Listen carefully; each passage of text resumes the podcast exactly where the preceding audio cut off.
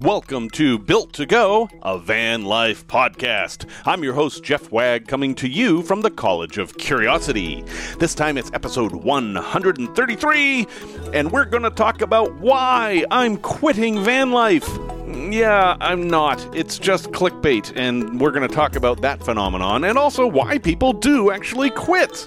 We'll also talk about a great and affordable step that you can put on your taller vans to help get in there, a tale from the road involving lava and total recall, and a place to visit that is actually where a witch used to live. Ruh. Hello, everyone. Welcome back. You are listening to me for the first time, but I am listening to me for the second time because I just recorded this episode and it didn't work. So sometimes you have to start over. And that's what I'm doing today. And that kind of relates to today's topic, which is why I'm quitting van life, which. Again, I am not doing. Everything is fine with my personal van life. Thank you for asking. But I see lots and lots of articles that say, Is this the end of van life? And why I quit van life? And oh, wait, quick tip here. If you see a YouTube video or a headline that ends in a question mark, such as, Is this the end of van life? you can almost always answer that with a simple, No, no, it's not. It's clickbait. That's called Betteridge's Law, named after Ian Betteridge, and it's almost always true. So when you see this stuff, which I see all the time, you know that the person is really just trying to get clicks and then they'll give you something that may or may not actually have to do with that topic. But you should still watch some of them because people do quit van life. And it is helpful to know why so that in your van life you can avoid those things or maybe accept those as valid reasons. Now, this segment here, I'm gearing it towards mostly dreamers, people who don't have a van but would like to someday. And I'm hoping the message you get from this is that you do need to do research and watch these videos and read these articles so that you don't have the things that happen to them happen to you. For example, one very common thing I see is that people try out van life and it just wasn't comfortable for them. And I mean that literally and emotionally. Literally, van life isn't as comfortable as living in a house of some sort. It's just not. You have fewer ways to make yourself comfortable. It's harder to control temperature. Your bed may not be comfortable because you have to fold it up and take it apart. You're always worried about water and power and things like that. And some people just can't ever make the jump over to being comfortable in that environment. I have always said since day one the number one predictor of success in van life is how much you like camping. If you've spent a week in a tent living on the side of a mountain somewhere or next to a beach or whatever, and you liked it, you have fond memories of that experience, van life will probably work out pretty well for you. But if you had that time where you went camping that weekend and you couldn't sleep all night because you were afraid there were bugs in your sleeping bag and you were swatting all the time, you were super uncomfortable, uh, van life's going to be more of a challenge for you. And I'm, I'm not going to dissuade anybody from doing van life who wants to try it, but just know what you're getting into, which is kind of the theme of this whole segment. There are also folks who just can't get comfortable with the uncertainty of van life. They don't like that they're not anchored to a place. They don't like that they constantly have to worry about resources or that they might be afraid of security. And that's kind of a false fear because arguably you're safer in a van than in a house, but I've talked about that enough, so we'll skip that for now. Yes, van life may not actually fit your demeanor once you give it a shot. And that's why you should do it in small starts. Take a short trip close to home, see how it is, make adjustments, and always do this a few times before you actually head out and do van life full time. The second one I've noticed a lot is that a relationship ended. If you're starting van life with a partner of some sort, make sure you know that partnerships end, especially if you're a young person and you're new to this relationship thing. Yeah, well, guess what, folks? Relationships end. No matter how you feel about someone now, that may change down the road. And when that does, uh, who's going to get the van? Are you going to give it to one person or the other? Or are both of you somehow going to buy a van and have two vans? Or are you going to sell it? Something of those three has to happen.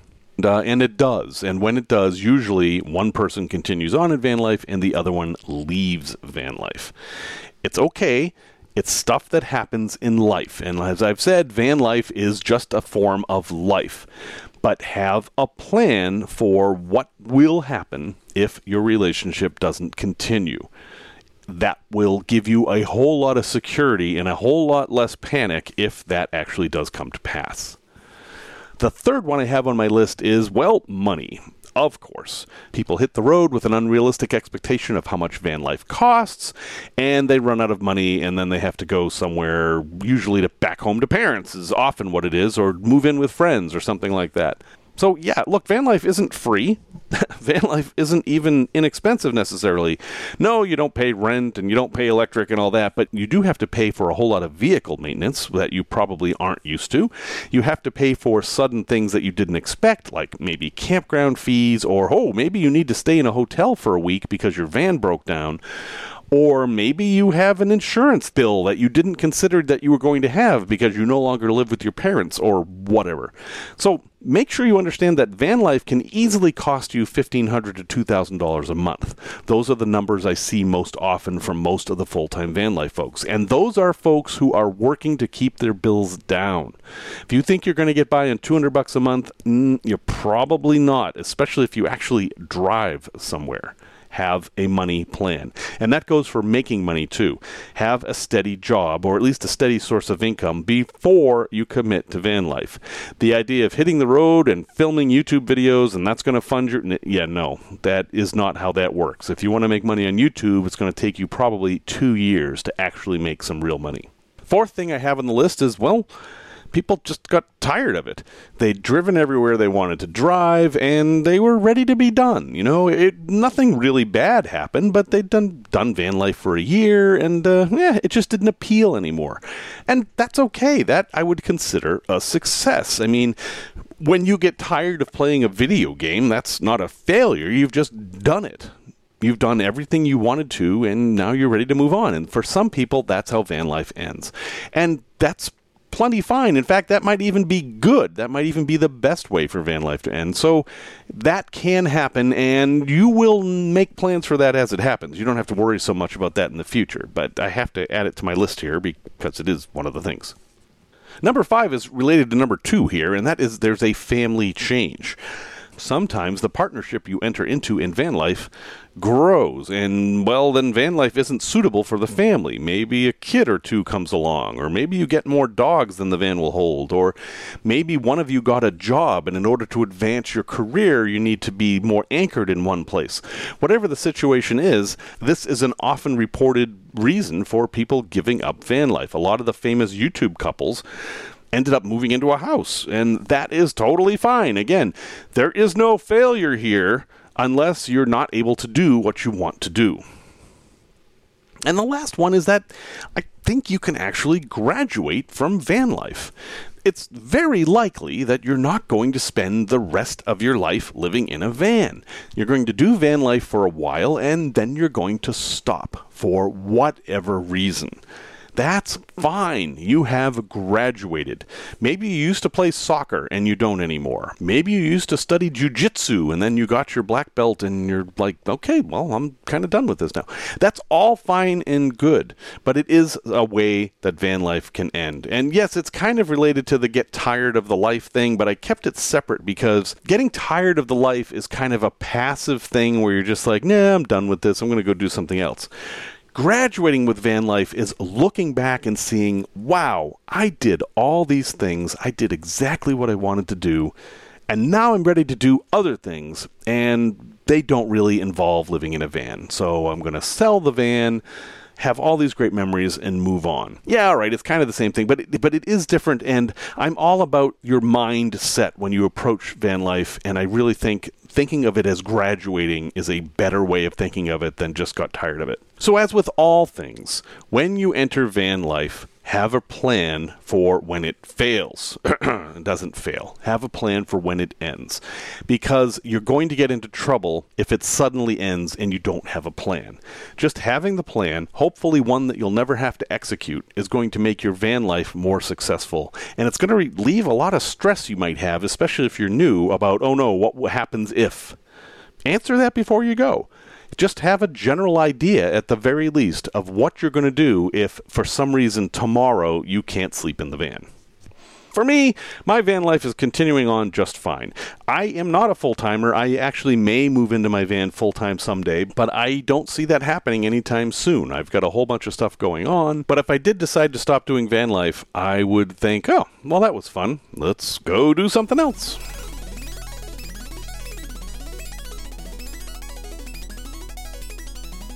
Tech Talk. Let's talk about conduits. Ooh. All right, so conduits, uh, if you're not familiar with conduits, they're basically pipes that you put wires in. That's all they are. They can be made out of metal or plastic, they can be rigid or flexible. There's a whole bunch of different ways that you'd want to do them. And in general, in cars, vans, trucks, you don't really have conduits. It's not something the manufacturers use uh, for a variety of reasons, but ultimately all those reasons boil down to they cost more money. But for you, in your van, there are a few places that conduits might make sense. So in my van, I bought a new battery, and I'm thinking about mounting it in a different place than the old battery, and it's going to increase the run between my battery and where it's connecting to, which is something to avoid, but I think it's probably worth it in my use case. So, to protect the wires for that run, I'm thinking about putting them in a conduit. Now, in my case, I think what I'll end up using is a piece of PVC pipe and I will just run that pipe between my hookup for the batteries and the batteries themselves, put the cables in there, and then they're at least somewhat protected from vibrations and screws and things like that. And I don't have to worry about accidentally pinching them. But there's another reason to do this, and that is that with conduit, it's pretty easy to send a fish tape down there and send a cable through to add a cable on.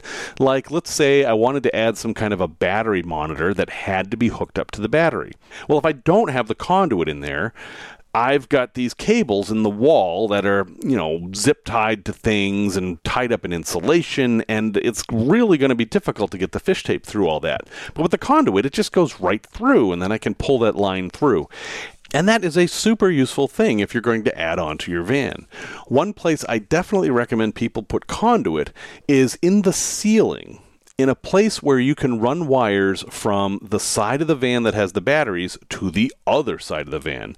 Because if you want to add an electrical outlet like a 12 volt outlet or a light or something like that, you're going to need a way to get the wires over to the other side of the van. And the floor often isn't the best way to do that. So that leaves the ceiling or running it all the way around the van, which increases your cable length, and that's a bad thing too. So when you're designing your build, try to think ahead. Try to think of what you will want to do in the future.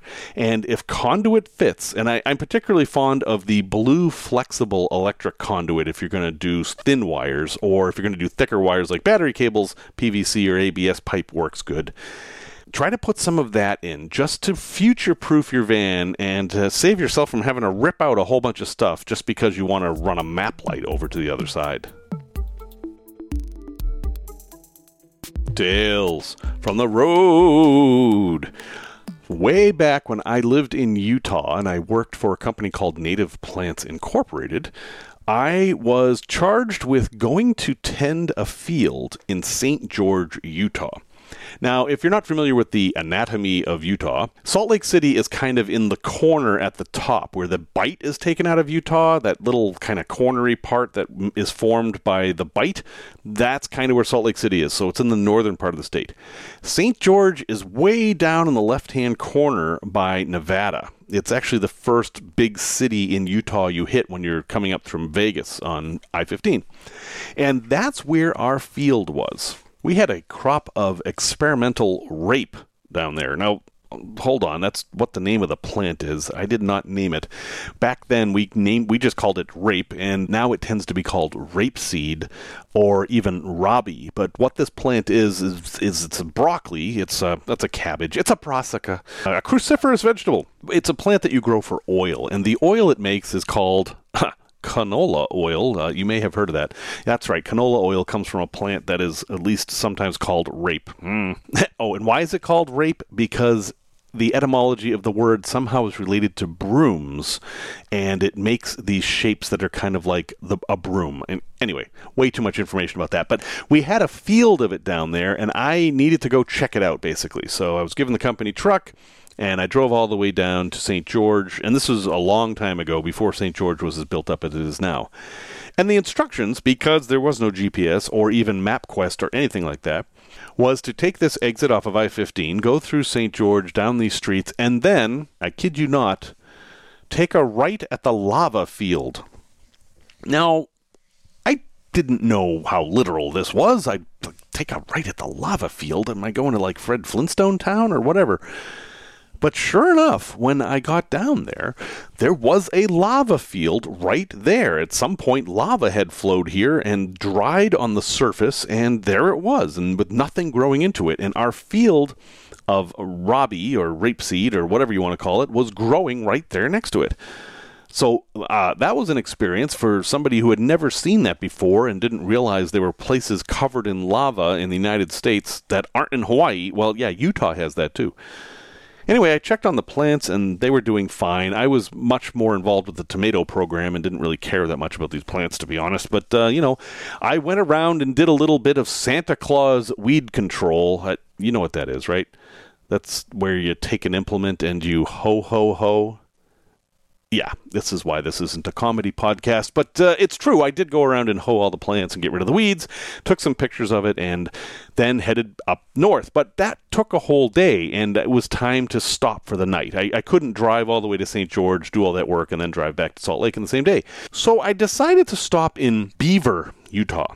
Utah does have beavers. Uh, it is not one of the most common animals in Utah, but they named this place Beaver, and it is famous for being the home of Butch Cassidy. You may have heard of his exploits with the Sundance Kid. Apparently, he was from here, and there was a cave they hid out in the hills near there, or whatever.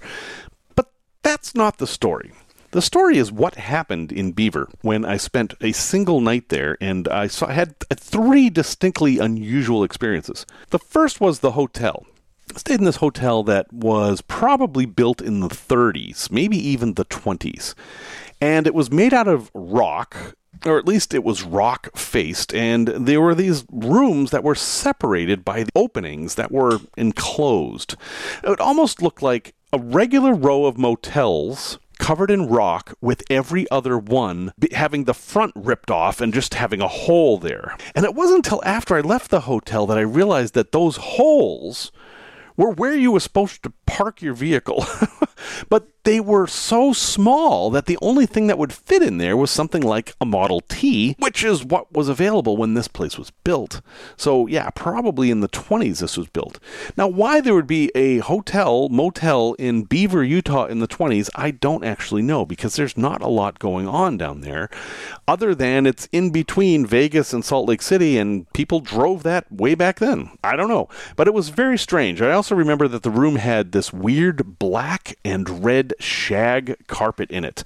That the kind of carpet you didn't vacuum so much as raked. Yeah, that was in there too. So eh, it was fine. I spent the night. I slept. That's what a room is for, and they all kind of look the same with the lights out. So eh, it's okay. But I needed to get some dinner. And there was a Mexican restaurant in town, so I went there. But when I got to this Mexican restaurant, it it kind of looked like a house. I mean, it was just like a single story house with a sign on it that said Mexican restaurant. And I thought, oh, all right, so someone has converted a house into a Mexican restaurant or whatever. But when I went in the door, I was just in someone's house. And what they did apparently was every night they emptied all the furniture out of the living room and set up tables in there and there was like three or four tables and you would just like sit there and they would cook you food in their kitchen and bring it to you. And at first i was like i am i supposed to be here? Is this all right? But after I got over that, I kind of just went with it, and you had an excellent Mexican meal, home cooked. I mean, the freshest Mexican meal you could ever have right in this person's house. And I wish I could remember the name of the restaurant, and I, it's probably long gone. We're talking about the late 80s here. But still, that was kind of an interesting experience. And I know that people still do that kind of thing around the world. And, well, if you ever have the chance to, like, do that, maybe take the chance. Uh, the worst thing that can happen is you won't like the meal and you can go somewhere else. But after that, I still had some time to kill, and I wasn't quite ready to go back to my shag carpeting at the hotel. And there was a movie theater in town, and it was actually running, and it had a movie I wanted to see, which was, to give you an idea of how long ago this was, Total Recall, the first one with Arnold Schwarzenegger. I wanted to see it. I'd never seen it before, and that was when I was going to see it. So I go to the movie theater, and it, you know, it's an old one screen movie theater, the kind I grew up with, and there's a candy stand there. And first thing I noticed that the person selling and taking the tickets is like an eight year old girl. I mean, really young. She did an excellent job absolutely counted the change correctly because this was back in the days when you can only pay for movies with cash. And I thought, oh, well, that's cute. Surely there's a parent around here watching over them, and maybe it's like take your child to work day or something. Hmm, I don't know. But then I got a sense that maybe that was kind of normal because behind the counter at the concession stand were two boys, one maybe 10 and one maybe 12 and they also were equally efficient and i got my popcorn and soda and then i went and watched the movie. And the entire time i was at that theater i never saw an adult. There may have been one there I don't know who was running the projector. I don't know if there was some back room where somebody was watching, but apparently this theater was owned by a family and the kids ran it. It worked. I don't know if there were child labor laws that were being broken or if this was a family thing and they were exempt. I don't know. But I saw Total Recall and I had a fine time. And, well, I, this is the stuff I think about whenever I pass near Beaver, Utah. And the last time I was in Beaver, it was completely different. The theater was gone. I didn't find the hotel and it was all built up with like bigger chain hotels. But, that's just one of the things that I have in my memory because I was willing to travel. And if you're listening to this podcast, you're one of those people too. And hey, keep collecting them. Product review. So, my wife and I are shall we say, of dissimilar heights. I am six foot, and she's much closer to the five foot region, although she'd probably say she's a little bit taller than that we have the Sprinter. So it's a Sprinter ambulance, a Sprinter 2500. And, well, if you've ever tried to get in a Sprinter, they're very, very tall. You, you sit really high in a Sprinter van, I think higher than most other vans. I mean, when you're driving down the road, you're kind of eye to eye with all the tractor trailers, and that's kind of fun. But I honestly have to get into the thing by grabbing the steering wheel and pulling myself up into the cab, and that works fine. But for my wife, on the passenger side, she has a really hard time getting in there. There's nothing to grab onto. They didn't put a handle that you can grab onto, and there's I don't have steps on the side of my van. I didn't until now. I recently purchased a pair of Carr, C A R R, custom fit side steps, and I put them on myself. They're called a hoop style step, and it, it does look, it's just like a hoop. It's got a flat part like a step, but it's basically a bent pipe and you can put them in yourself in half an hour to an hour, and they're very inexpensive. It was a hundred dollars for the pair. They're very professional looking, and most importantly, very very strong. I was able to stand on this thing and kind of hop up and down, and after it settled, because it did move a little bit at first, the thing is rock solid. So if you are in a situation where you need steps, I definitely recommend this product, and I'll have a link in the show notes. I got them from E Trailer. Now, a few things about these though. They do stick down low. So if you were going to do kind of rock crawling or whatever, I'd recommend you either undo a couple of bolts and fold them up higher so they're kind of locked up into the bottom of the van or just remove them. They come off with just four bolts, so it wouldn't be that big of a deal if you're going to do an expedition. But if you're driving around town, you're not going to have any problems like that. The other thing is that installing them, while it isn't that difficult, does require some heft on the Sprinter at least, and they do come with different instructions for the different vans, you have to use a drill that's powerful enough to go through some pretty thick metal. It's probably a quarter inch thick, which is pretty thick. It's it and it happens to be right where the jack mounts to lift up the front of the van. And that took a while. I started doing it with a battery drill and then realized eh, that wasn't going to cut it. And I actually broke three drill bits doing this because I buy cheap drill bits. That's just one of my things. You basically only have to drill two of these holes and then a couple of easy holes, and that's it to install it. It has two screws at the top and two bolts at the bottom, and then these tubes, and it's adjustable to any height you want. Anyway, for 50 bucks, my wife can now get in the van easily. It looks like it's part of the vehicle. It doesn't look tacky at all. It's made out of solid aluminum, so I don't think anything's going to happen to it. And the worst thing is that I could possibly rip it off. And another thing, I ended up not using both of them. I decided not to install the other one so I could have a spare just in case this one broke. And what I might do is mount it by the slider so my wife has an easier time getting in and out of where the slider is. That will be an even worse problem if we ever go off road, and I will definitely need to be able to move that one. But it's an option, and I like having options. So, again, that is the CARR, C A R R, custom fit sidestep hoop 2 is what it's called and I'll have a link in the show notes. It works and I think the price is very very reasonable.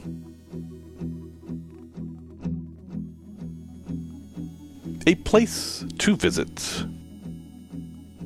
So Salem, Massachusetts has been coming up a lot lately. I don't know I, I don't know why, but since I grew up there, I'm kind of tuned into hearing about it. And um, when you go to Salem, the city of Salem, it has been taken over by Halloween. Everything's Halloween now, and it, it wasn't that way when I was a kid. But when you go to places and want to see actual witch quote unquote stuff, uh, you probably end up at the Witch Museum, which has a shadow box show from the 50s that tells the story. But the truth is that Salem, as we know it today, the city of Salem, isn't actually where the people lived who were accused of witchcraft. I mean, a few were, but most of them lived in the farms around Salem, and all those places have different names now, like Peabody or Beverly, or Beverly if you're from the area, or Danvers, which is Danvers if you're not from the area. And one of those places in Danvers, God, it's hard for me to say that, is the Rebecca Nurse Homestead. Rebecca Nurse was an elderly woman who lived on her farm and was accused of witchcraft and was hanged. There's a whole big story about how this happened and what happened to her body and all kinds of things like that. But the homestead is still there and you can still visit it. And it gives you a completely different perspective on this religious hysteria that came about in 1692 in the region. I'm totally fine with folks going to Salem and doing all the Halloweeny stuff, but you have to take some time to step back and realize that this was a tragedy of monumental proportions where a society turned against itself and persecuted people who couldn't defend themselves basically for no reason other than greed and the avoidance of guilt. It's it's a very complicated story that I will not tell you now. Although I am thinking about planning a trip out there, an organized trip. So if you wanted to actually visit Salem with someone who grew up there and knows its history, that might be something I can help you with. But for right now, if you happen to be in the region, definitely check out the Rebecca Nurse Home. Another just bonus add-on if you're in that area there is a tree there in danvers that's called endicott's pear tree and it was supposedly planted by governor endicott in uh, like 1650 and it's still there. And it's not a huge tree. It's just a pear tree. And it's in an industrial park, kind of in a field all by itself next to a parking lot. So you can Google that. It's Endicott's pear tree. But that's just kind of an interesting thing to see that actually gives you a connection because it's very possible that Rebecca Nurse saw and knew about that tree and you can actually touch the same tree she touched. Maybe. I don't know. Anyway, check it out. Link in the show notes. Rebecca Nurse Homestead in Danvers, Massachusetts. Resource recommendation. All right, this isn't so much a resource recommendation, but I was just informed of this and I thought I'd had to throw it in here, and well, this is where it fits. Uh, my friend Brian Dunning of the Skeptoid podcast, an excellent podcast that I recommend everybody listen to, pointed out that Rivian uh, is coming out with a motorhome, or as we might say, a camper van, and it looks kind of cool. Now, this is a future product, uh, and we've heard about Rivians coming out with like kitchens that fold out. You know, they've got this weird little storage place behind the seats that things can come out of, and one of those is an outdoor kitchen. That's actually something you can actually see, but they are talking about making a completely electric camper van, and Motor Trend just ran a feature on it. Now, the date for this thing to appear is 2025, so it's not like you're going to be able to go buy one of these now. And between now and 2025, there's a very good chance this thing will change and it's kind of interesting looking. It honestly looks a lot like a 1970s Mercedes van with that little kind of short trunk and a very flat front. And then it's very high off the ground. And of course, there's nothing under there. Being an electric vehicle, you don't have exhaust or transfer cases or anything like that. So it's going to be excellent off road. And it is a pop top. The roof pops up and hinges at the front, rises in the back, giving you plenty of space in there. And what more do we know about it? Well, we don't really know that much more. They're, they're being kind of tight lipped about it. So there's a lot of speculation, and they are definitely going to make it off road capable. But what's the battery going to be like? What's the kitchen going to be like? What are, you know, all that kind of stuff. I mean, these things have a massive battery in them. What are they going to use to power the lights? Is it going to be a separate battery? Or are you going to like feed off that? We don't know. We don't know any of that stuff. The earliest they expect this to be for sale is Q4 of 2025. And you know how these how these things go, that probably means 2028 or something like that. But this is what I'm encouraged by. The estimated price is only $125,000, which sounds like a lot, but if you compare this to, say, a Winnebago Solis, which can cost nearly that much, it's going to be pretty favorable. And heck, maybe we're getting to the point where we can have an all electric camper van that will actually work. Uh, right now, we don't. I know some people have turned some electric NV200s into camper vans, and I'm sure somebody has done an electric transit and turned it into a camper van. But with a range of maybe 100 miles, I don't think this is a viable platform. The Rivian could possibly be one. And if Rivian can make one of these successfully, then no, other people are going to too. So stay tuned. The future is coming, hopefully. Well, folks, thank you very much for listening to episode 133. Music, as always, is by Simon Wagg. And if you'd like to get a hold of me, I am at jeff at builttogo.com. That's two T's, not three, not one. And as a special bonus, you're going to get two quotes this week. Until next time, remember the words of Ray Bradbury, who said, Life is trying things to see if they work, and also Eleanor Roosevelt who said, Do one thing every day that scares you.